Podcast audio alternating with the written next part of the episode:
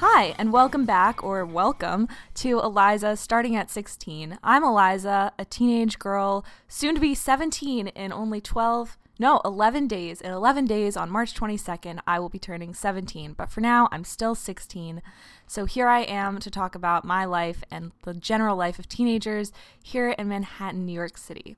So today, first off, I will get over the pain and talk about what I'm stressed about because it is heavily weighing on my mind, which is summer, which I know sounds odd because summer is supposed to be this like great relaxing time, but actually when you're a teenager who's getting ready to apply for college, thinking about summer is really stressful because there's pressure on us to do internships, interesting things so that we can really have a lot of great things to show who we are on our college applications.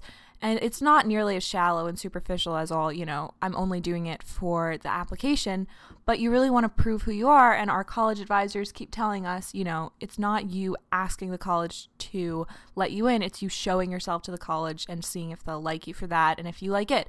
So I'm trying to get them to know me as best I can, which is really hard when you only have several ways to do it people my age are all scrambling to figure out the best things that we can do and see if we can find anything that really fits our interests over the summer so that we can have a good time and also, you know, prove ourselves. So that is what I'm stressed about currently. You really have to narrow in because with this little time I have left of junior year, this summer is the last one that the colleges will see. So you really want to make sure that you cover all your bases and find what you're really interested in so that you can complete that narrative explaining who you are and what you're about. And oh my gosh, I'm so nervous. So, on to what I'm done with, which kind of related um, which is having so little time to ourselves as juniors. These past two weeks before spring break, which for us starts the week after next, um, we've all been kind of in panic mode, freaking out. We've had a ton of work, and everyone is like kind of on our last, our very last nerve. Um, spring season sports just started, so I do lacrosse. I play goalie, and we've all found ourselves getting home at about you know six thirty or seven maybe later, depending where you live, and really having a lot on our plates as teachers try to get in the very last assessments that they can. Some people are traveling, leaving early, and there's just a lot going on, and everyone comes to school upset and goes home and sends us all Snapchats and Facebook things and Finstas like, here's a collage of all the times I've had meltdowns and cried over junior year, and you would be surprised, or maybe not so surprised, at how many pictures there are um, so, you know, all of us are just kind of worn down, beaten down by junior year. And it's really hard that it feels like everything is against us. I mean, I've had so many conversations where it's just like, look, these teachers want us to do 400 things this week, and I'm getting home late, and I have other things to prepare outside of school, and I'm trying to apply to be a peer leader this year, which is a whole other thing I'll talk about. And it's all just weighing on us. And on top of that, you know, it's like how are we going to get in our sleep and our time to relax however much you can find is a miracle and how am i going to hang out with my friends? And i know that doesn't sound like a big deal necessarily but it really means a lot. Like i've come home from lacrosse a lot of days these past two weeks just being irked and like i cannot possibly sit down and do a physics lab report right now. But you do and somehow parents or teachers and everyone else also still expects you to be like reading keeping up with things and everyone's like, "Oh, you haven't read this book or you don't read enough, blah blah blah." And it's like, "Well, I barely have time to read what I have to read for school." Given the amount that it seems like especially teachers say, "You need to get more sleep or you need to pay more attention to this and that" and give us these words of advice, which I know are well intentioned, but often it's just really frustrating to hear that when they're the ones giving us so much work and making us stay up so late. It's just, it's really hard to handle it all. And I know a lot of it is on us. Like, you know, I'm sure we procrastinate and I'm sure we're wasting some of our time being stupid or hanging out with people when we shouldn't be. But I don't know. It's complicated. Maybe I'm being dramatic, but it really feels like it is a dramatic situation. So, finally, not finally actually, but here's a little time for oversharing and maybe a lesson I learned, which is about lacrosse. So, in the past, I've played lacrosse for my high school team.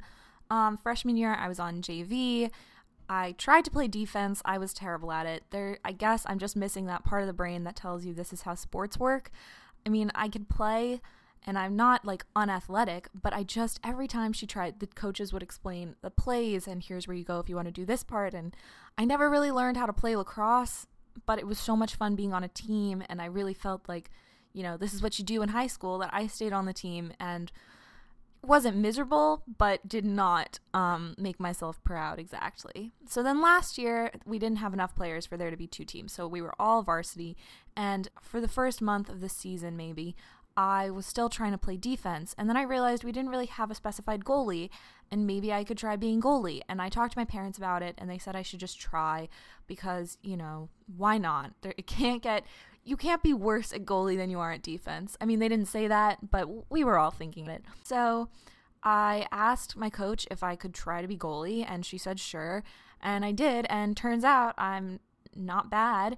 And um, I really like being goalie. I don't need to know how to play the game necessarily. I just do my one job, and it's an important position.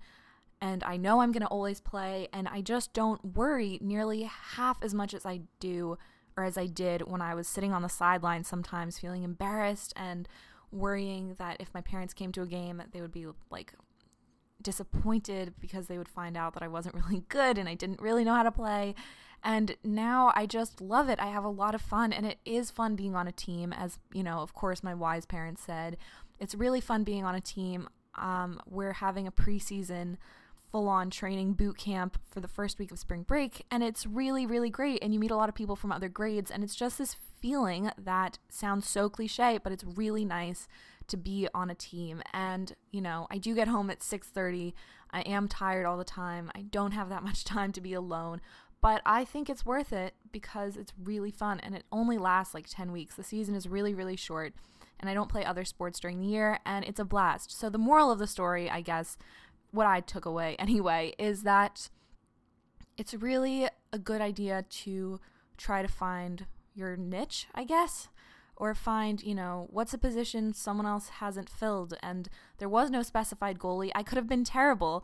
I mean, I'm not, I don't think, but I could have been terrible and they still would have let me do it anyway because there wasn't really someone who wanted to play goalie. And you'll get that recognition for being willing to put yourself out there and being willing to try it. And if you are not succeeding in the position you are already in, which goodness knows, I definitely was not succeeding. I honestly, I don't even know what position I played. I just I could not. I, when she's talking about plays now, I'm like, thank God I don't have to know that because I do not understand a word you are saying. So now I'm goalie, and I'm really just happy that I found that because I don't feel bad anymore and I don't worry about being judged. Not that I ever was really judged, I don't think, but you know, it just takes away a lot of that pressure. So I would say if there's a position that needs to be filled and you don't feel great about your current position, then maybe just try it. I don't I don't know if that applies to any other situations, but I'm sure, you know, you can find a way to mold it there. But anyway, that is that. Um, and I'm just really glad that I did it.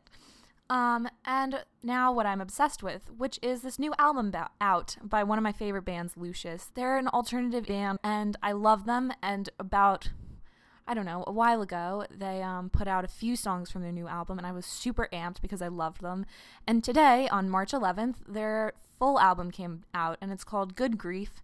And I'm really hyped, and I love it, and it's going to be great for the start of spring break and for going to and from school and everything. And I'm just really excited, and I love them, and I love people related to them, and it's just great. They also, the two of them, I think, are also in another band. Lucius is made up of two women, and the two of them are also in another band called San.